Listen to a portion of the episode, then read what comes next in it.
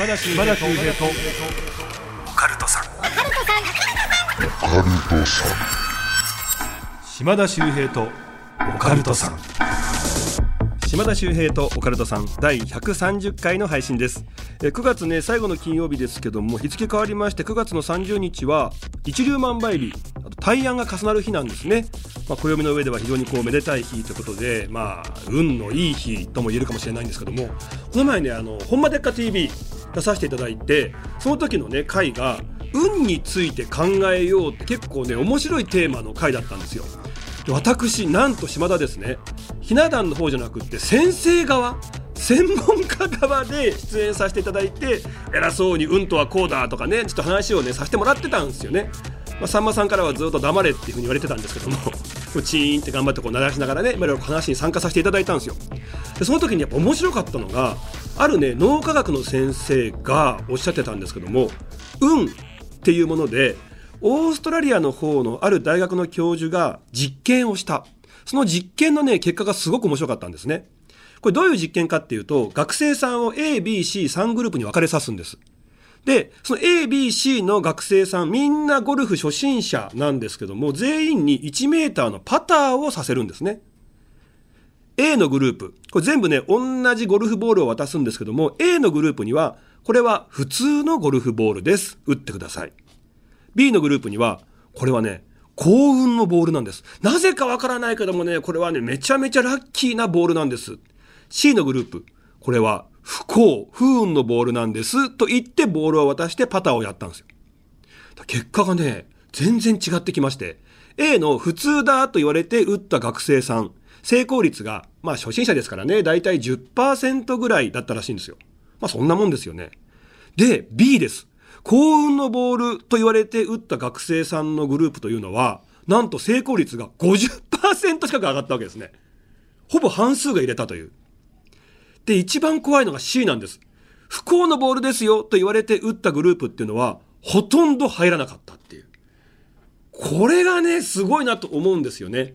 まあ、結果、占い、パワースポット、ね、お守り、いろいろありますけども、これって、まあ、もちろんね、すごくこう、ご利益があるものだと思うんですけども、やっぱりね、一番は僕、自己暗示ってものがすごく大きいんじゃないのかなと思うんですね。ここに行ったから、これを持ってるから、だからきっといいことが起こるんだ、そして自分をこうご機嫌にさせることでパフォーマンスが上がってくるんじゃないかっていう。と今回のね、幸運のボール、不幸のボール、これがいい例ですよね。何の変わりもないボールなんだけど、あ、これはいいことが起こるんだ、そう違いないんだと思って打つとパフォーマンス上がるんですよね。で、怖いのが、不幸のボール。ね、ほとんど入らなかったって言いましたよね。だから皆さんも生活する上で、自分はね、運が悪いんだ。自分なんかいいことなんか起きないに決まってるんだ。どうせ自分なんてって思ってると、パフォーマンスが落ちちゃうという結果、ここからわかるわけですよね。なんでぜひ皆さんね、えー、この番組でも、だから皆さんが少しでもこう前向きになれるような話もね、していきたいと思ってますんで、絶対皆さん大丈夫。運はいいですからね。はい。もうね、そういう風に自分をご機嫌にさせて、自分は運が強いんだ、いいんだ、いいことが起こるんだっていうね、そんな気持ちでね、毎日生活していただけたらなぁ、なんていう風に思いました。さあ、この番組、怪談、都市伝説、占い、様々なオカルトジャンルの専門家をゲストにお招きし、私、島田周平がディープなお話を伺っていきます。今回のゲスト、めちゃめちゃ楽しみな方だったんですよ。もうね、何の話聞いても全部ね、答えてくれるぐらい、知識の量えげつないんですよね。一体何者なんだって感じもするんですけども、YouTube、えー、まあねチャンネルやられております。真実を語る黒子さん。ぜひ皆さん今ねもう10万人目前っていうね大人気チャンネルなんですけどもねもう皆さんの力でもう10万人突破もうすぐすると思うんですけどもねあのお手伝いしていただきたいと思います。あの黒子姿なんですけどももう本当にね民族学から宗教学文化もう俗宗神話とかも怪談ももちろんですけどねありとあらゆるねお話ししていてくださいましてめちゃくちゃ腑に落ちるというか本当に勉強になるチャンネルなんですね。はい。さあこの後真実を語る黒子さん登場いたしますが、えー、黒子さんの声は少しね、えー、加工を加えてお届けしたいと思います。皆さんお楽しみに。島田秀平とオカルトさん最後までよろしくお願いいたします。島田秀平とオカルトさん。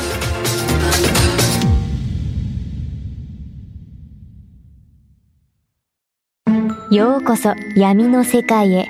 それはこの街のどこかで誰かが体験した秘密の物語。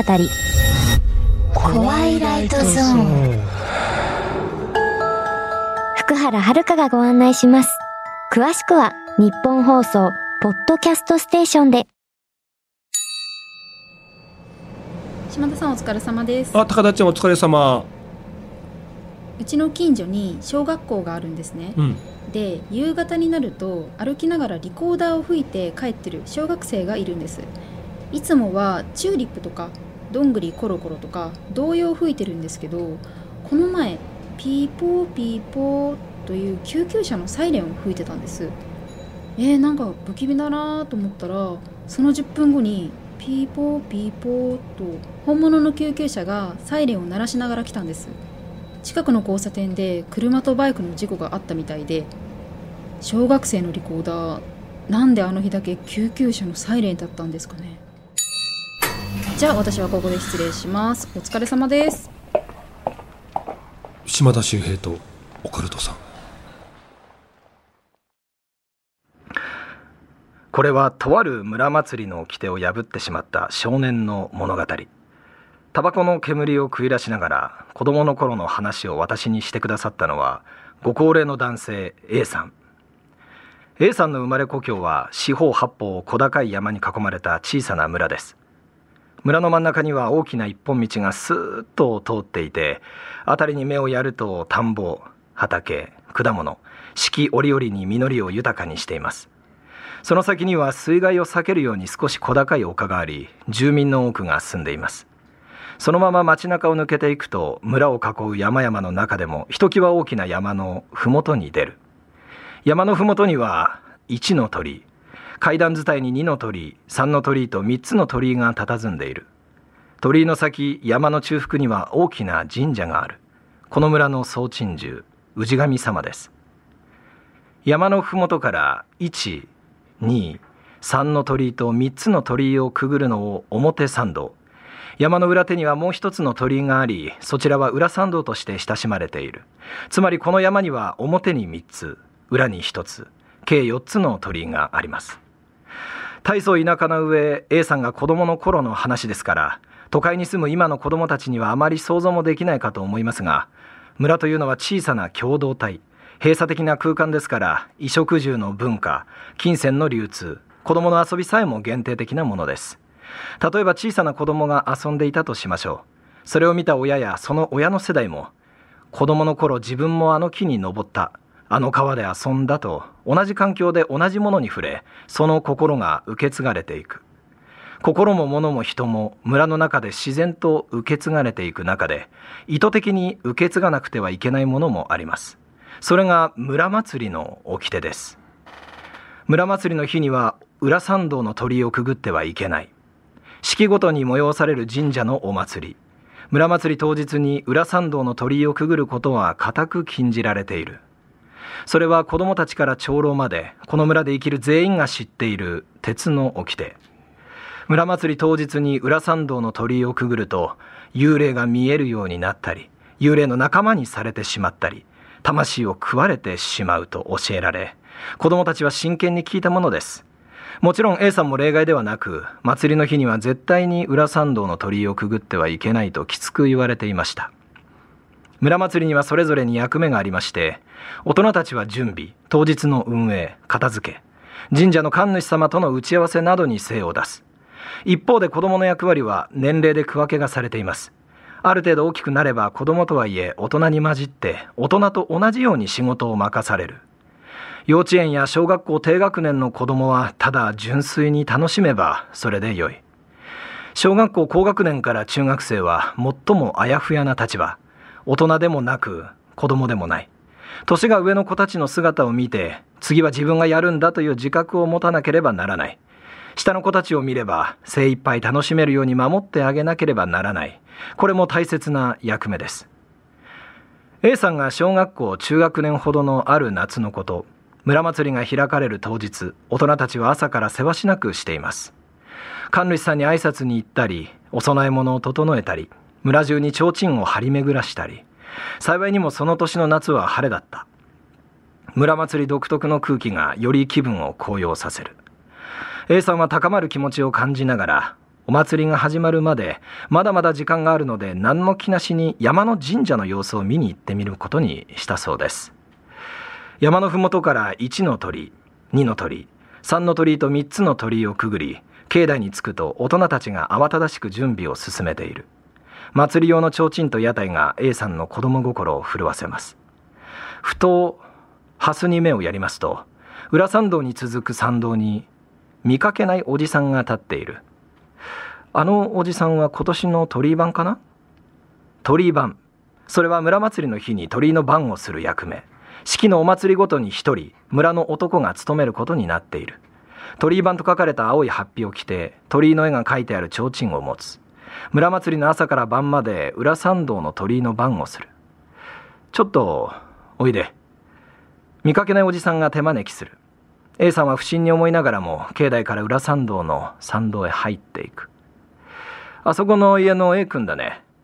鳥居くぐっちゃいけないって習うでしょ。でもくぐってみたくならないかい？おじさんからささやかれる。子供というのはやってはいけないと言われていることほどやりたくなるもの。そもそも年に4度しかない村祭り。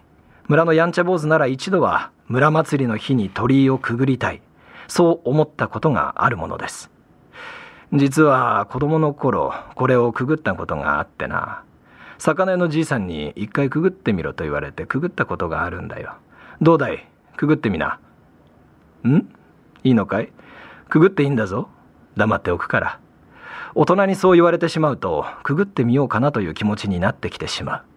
A さんはいたずら心をくすぐられ心が揺らいでしまう。とはいえ物心ついた時からきつく言われている村の掟簡単に破るわけにもいかない。葛藤に苛まれているといいからくぐれってんだよ。先ほどまで温厚だったおじさんが急に怒鳴った。怒鳴り声に体がすくみ怖くなって A さんは一歩鳥をくぐってしまった。出来心と恐怖心だった。A さんはとっさに思うんです。言い訳がある。もし大人たちに見つかったとしてもこの人にくぐれと言われた。そう言えばいい。自分は悪くないんだ。そう思いくるっと振り返るとそこにおじさんはいなかった。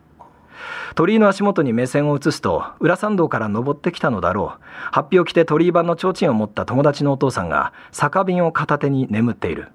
つまりこれはあのおじさんが鳥居版ではないということを意味していた。A さんは声をかけるんです。起きておっちゃん起きて。なんだ A かどうしたんだ。お前どっちから来た？A さんは黙って境内の方を指さした。それがどういうことかこの村の人間なら誰しもがわかることであった。鳥居番はとっさに A さんを境内側に押し出しいいな絶対にこのことは言っちゃいけない。幽霊が見えても。これから何があってもそれは人に言うな。鳥をくぐったことをとにかく隠せ俺も見なかったことにする。いいな。そう言って裏参道から早く帰れと言わんばかりの顔をしている。A さんは取り寄せに走り出し罪悪感を胸に境内の方に帰っていく。社殿の前までたどり着くと異変に気がつきました。辺りを見渡すと人っ子一人いないのです。あれ？お祭りは？この神社は山の中腹に今日構えている。境内と下界とをつなぐ階段から村を見下ろし A さんは愕然としました。村中に連なる提灯も太鼓や笛の音色も子供たちの歓声もそこには存在せず真っ暗なんです。え？なんで？A さんは子供ながらに異変を感じ取り下に下に全速力で駆け下りていきます。転げ落ちるように階段を駆け下りると家族たちが必死に自分のことを探していました。何やってたんだ？どこに行ってたんだ？チビたちの面倒を見なきゃいけなかったのに。大人たちから口々に怒られるも A さんは何が何だかわからなくなりその場にしゃがみ込んでしまった。決して冷静でない頭を回し考えた。そうだおじさん。おじさんにどんな顔どんな声。おぼろげな記憶は掘り返そうとすればするほど消えていく。はっと鮮明な記憶を感じ取りとっさに体が動きました。鳥居番のおっちゃんがいた。友達のお父さん。忘れるわけもない。鳥居に行って事情を話せばおっちゃんから説明してもらえる。神社に向かって走り出そうとしたその瞬間バッと腕をつかまれた。待て待てもうこんなに暗いんだぞ。祭りも終わったんだから神社には行くな。手をぐっと引かれ振り返ると先ほどまで酔っ払って寝ていた鳥居番のおっちゃんが立っている。幼い A さんの頭では処理が追いつかず何が何だかわからない。今分かっているのは自分が裏参道の鳥居をくぐっている間に祭りが終わっていたこと。子供ながらに自分がしたことが悪いことだというのははっきりとわかる。その日は両親にこっぴどく怒られ早々に寝床についた。じわじわと大きくなる罪悪感と誰にも話せない煮え切らない気持ちとを感じながら気がつくと朝を迎えていました。月日が流れ季節はもうすっかり秋になり秋の村祭りがやってきました。忘れかけていた忘れようとしていた夏祭りの記憶がよみがえる。祭りが始まる前に一人で神社に行ってみたんです。当然ながら農事さんはいない。裏参道の参道を抜け。鳥居の前に行くと今回の鳥居番が一人で立っている。おおどうしたんだ？くぐっちゃいけないの知ってるだろ。そう言ってからかう鳥居番の後ろに見かけない子供たちが5人6人立っている。A さんその正面に鳥居番。鳥居があり鳥居の向こう側に子供が立っている。背格好は自分と同じくらいだろうかぼーっと眺めていると酒持ってくるから、ええ、お前ちょっと待っててくれ。ここに提灯置いてくぞ。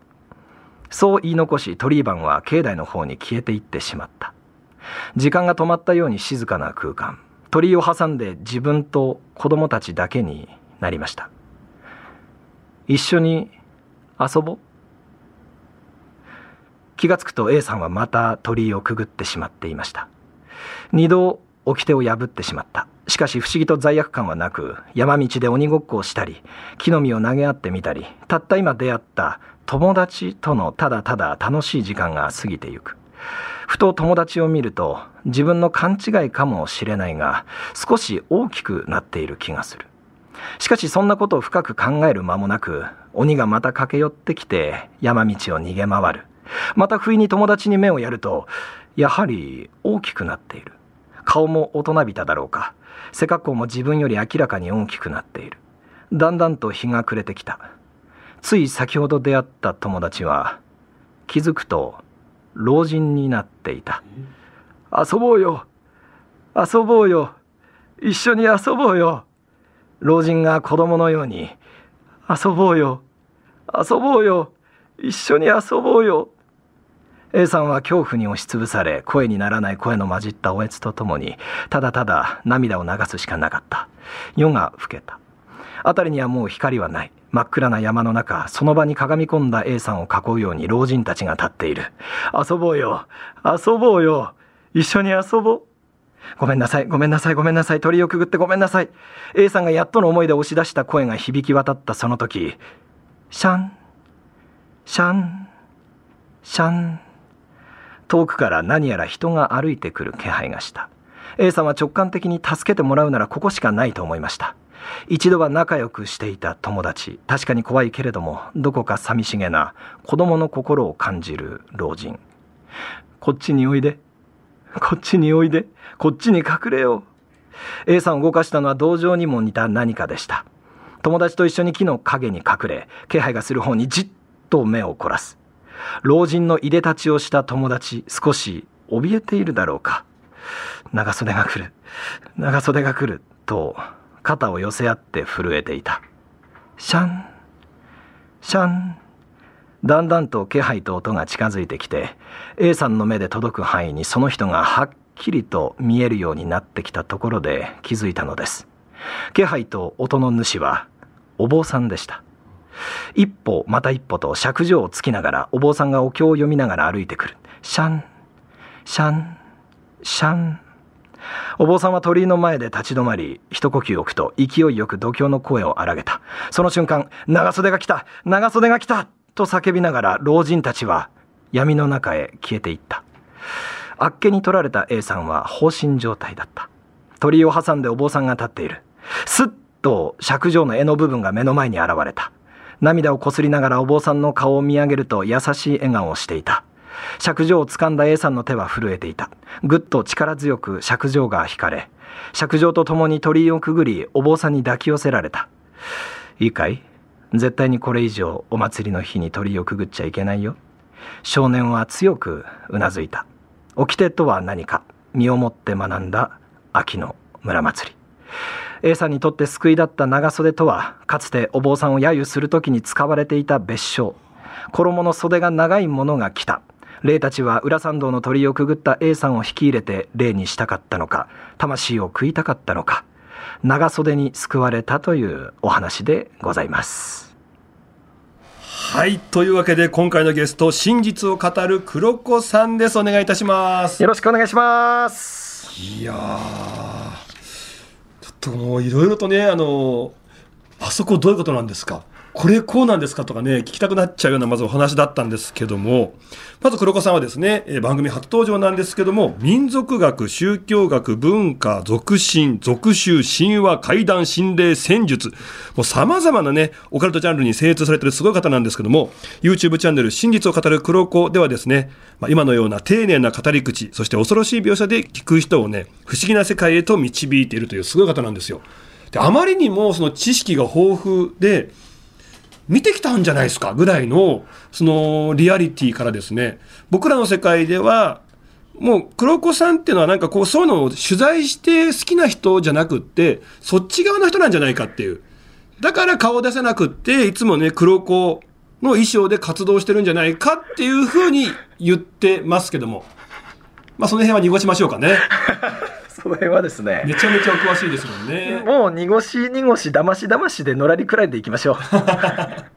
また何かね、はい、そのお詳しい側のね、僕らが本当はいつも取材する側の人なんじゃないかっていう噂があるってね、その辺皆さん思っといていただきたいんですけども、あのー、今のお話、はい、やっぱりあの、お祭りの日は、まあ、表参道と裏参道があって、で、裏側の鳥居はくぐっちゃいけない。これもうずっと言われてる掟なんですね。そうですね。もう古くからその村では語り継がれていて、まあ、老若男女誰しもが守っているという掟というふうに伝え聞いてますね。やっぱりこう表と裏、表が、まあ、よくね、その生、裏が死をね、なんか司るなんて話もありますけど、うん、裏側の参道をくぐると幽霊が見えてしまう。まさにやっぱりそちら側っていうのはそういった世界なんですかね。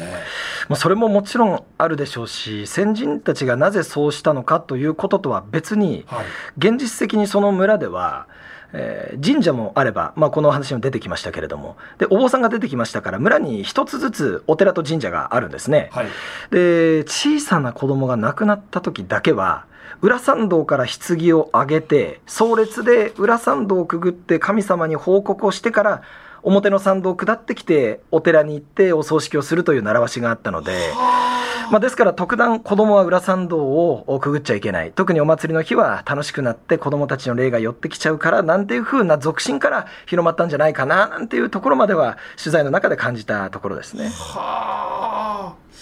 で、あの、またお祭りの日はダメっていうのも面白いですよね。やっぱりお祭りの日って何かちょっと特別な日なんですかね？まあ結局私たちが思ってるあの夏祭り秋祭りというよりは、まあ、要は四季ごとに氏神様に対する大祭ご縁日だったりするので、うん、人間がメインでお祭り騒ぎしましょうということではなくてやはりこう神様仏様に対して何かをする特別な日だったからこそなんだと思うんですよね。はい、でやっぱりそこにいたねあの子供たちで遊んでるとどんどんどんどんこうねあの年を重ねてくるっていう子どもたちっていうのはやっぱりこう亡くなったそして亡くなったことでその裏側の鳥居を通ってっていう方たちだったのかなって思いわざるを得ないような話ですよね。特にあの1回目をくぐった後に気づいたら祭りが終わっていたというこの時系列の動き方。はいはいはい。またそこと鳥をくぐって遊んでいた後に年齢をこう重ねていってしまう、うん、まあ、ただ A さん自体の年齢は変わってないんですが、まあ、こういうふうにこう時間が歪んでいたりするというところがこうあの世とこの世のまあ境目を鳥居が持っていたんじゃないのかななんていうふうに思った次第ですよね。まさにね。あの本当にそのちょっといわゆる異空間異次元に迷い込む系の話ってあるじゃないですか。その時に2パターンあって、うん気づいたらめちゃくちゃ時間が経ってましたよっていうパターン。うんもう一個が、すっごくこう迷って迷って、走り回って出口を探したけどもなかなか出られなかった。でも出れた時に時間がほとんど経ってなかったっていう。確かに。あの2パターンありますよね。はい何なんでしょうね。何なんでしょうね。何か違うところに迷い込んでたんだろうなって感じありますよね。やっぱり時間という概念は誰しもに全員に平等ですから、それが自分だけ来るということがもうまさに階段なんでしょうね。はいはいでさらにねあの最近のあのもう最先端のねあの研究科学の方ではもう時間っていう概念実はないんだよっていう話も出てきてるじゃないですか、うん。なんかだからそういうのもあるのかもしれないですよね。不思議ですよね、まあ、まさにこう人知の及ばないというか、そういうところに、例えばお寺であっても、時というう字は、えー日に寺と書きますけれども、その日その日の時間、お寺の鐘でこうゴーンゴーンと鳴らしていく、で3時には8回鳴らしてましたから、おやつと8つ鐘が鳴ると言ったりですね、やはりこう神様、仏様というのがこう時間を超えて、えー支配しているものであって、人間がどうこうするものではないっていう風な考え方が、まあ、昔からこう直感的に人類にあったんでしょうね。あ。れでおやつっていう、面白いっすね。語源とかもこういうところにすごくあるんですよね。うんまさにそうですよね、ですから、その土地土地の言われみたいなものに対して、寺とか神社がこうとても大切にされるのは、神社の社というのも示す辺に土、土地を示すわけですねあ。はいはいでお寺というのも土に寸法の寸、要は測る、土地をこう調べるという意味がありますから、ですからこう、この今回の会談のように、お寺とか神社、まあ、そういうものが出てくるとなると、まあ、当然ながら時の流れだとか、あ不思議なものというのがこう関わってくるんだろうなと思いますよね。あと最後一つだけ聞きたいのが、あのそこにいたね謎の子供たちっていうのは長袖が来るってこう隠れて、で逃げるわけじゃないですか、結果そのお坊さんを怖がってるってお坊さんが来るとなんかっていうねことになるんですけどなぜ、だから嫌がってんのかなっていうとやっぱり払われてしまうとかそういうことなんですかね？うん、いわゆるそういうものという考え方がまあ妥当だとは思うんですけれども、まあ、つまりは本人たちにも、まあ、その霊たちにも後ろめたさがあるというか、うん。その裏返しにこう聖性を持ってる神主さんとかお坊さんがいるわけでその対極の存在が来るっていうのはやっぱり怖いですよね、後ろめたいことをしてるから警察を見かけるとビクビクするのと一緒で、なるほど。えーそういう仕組みなんだと思いますね。まあね、ある意味あの世に連れて行こうとしてるっていう後ろめたさがああるわけで、そこでお坊さんって方が出てくると、うん。うってことだったわけですね。そうですね。はあ、いや本当黒子さんねもうさまざまなジャンルにねもう精通されてるんですけどもこれ どういうルートでどうやってこう話がたくさん集まってくるのかってね。もともともう十数年フィールドワークがてらですね、もうまだスマートフォンにこういいカメラがつく前から、カメラを担いでノートを片手にあちこちを回って、まあ、その土地の言葉を聞いたりとか、食べ物を食べたりとか、えー季節感のこう差というのを地方ごとに感じたりだとか、うん。まあ、そういったことをもともとしていたのでで、それの断片的な部分をお YouTube でお伝えしているだけで、YouTube のためにやってるものではないので、自然と集まったっていうのが答えになるんでしょうかね。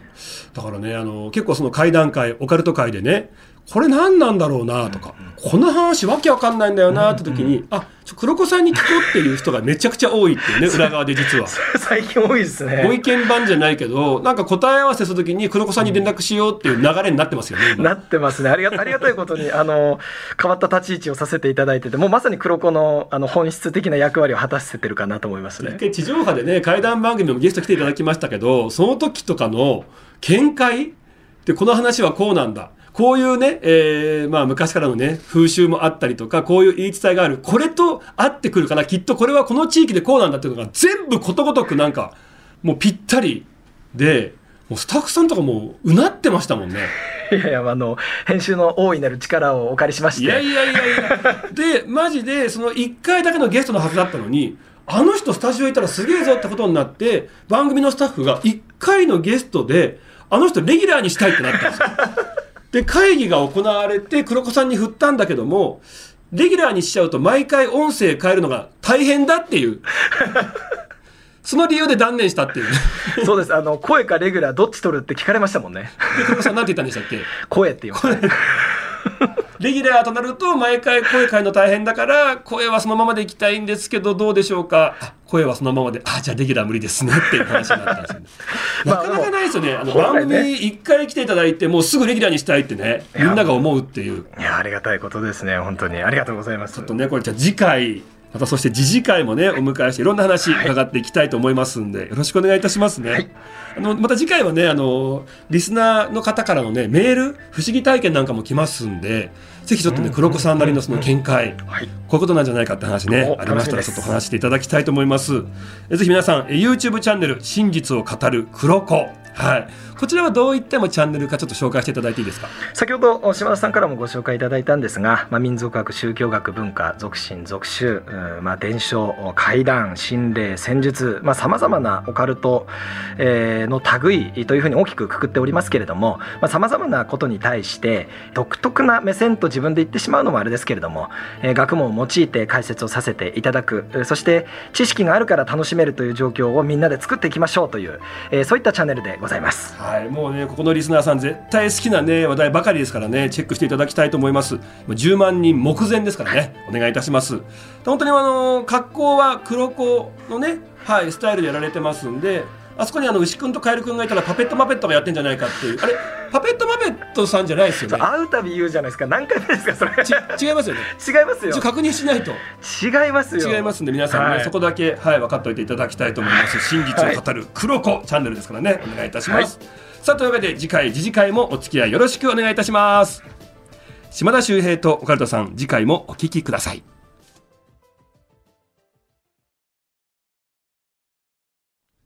島田秀平の開運ワンポイントアドバイス。今回ご紹介するのは運のいい数字でございます。あの五大大吉数と言いましてめちゃめちゃ、えー縁起のいい5つの数字があるんですね。これが1524313252の5つなんです。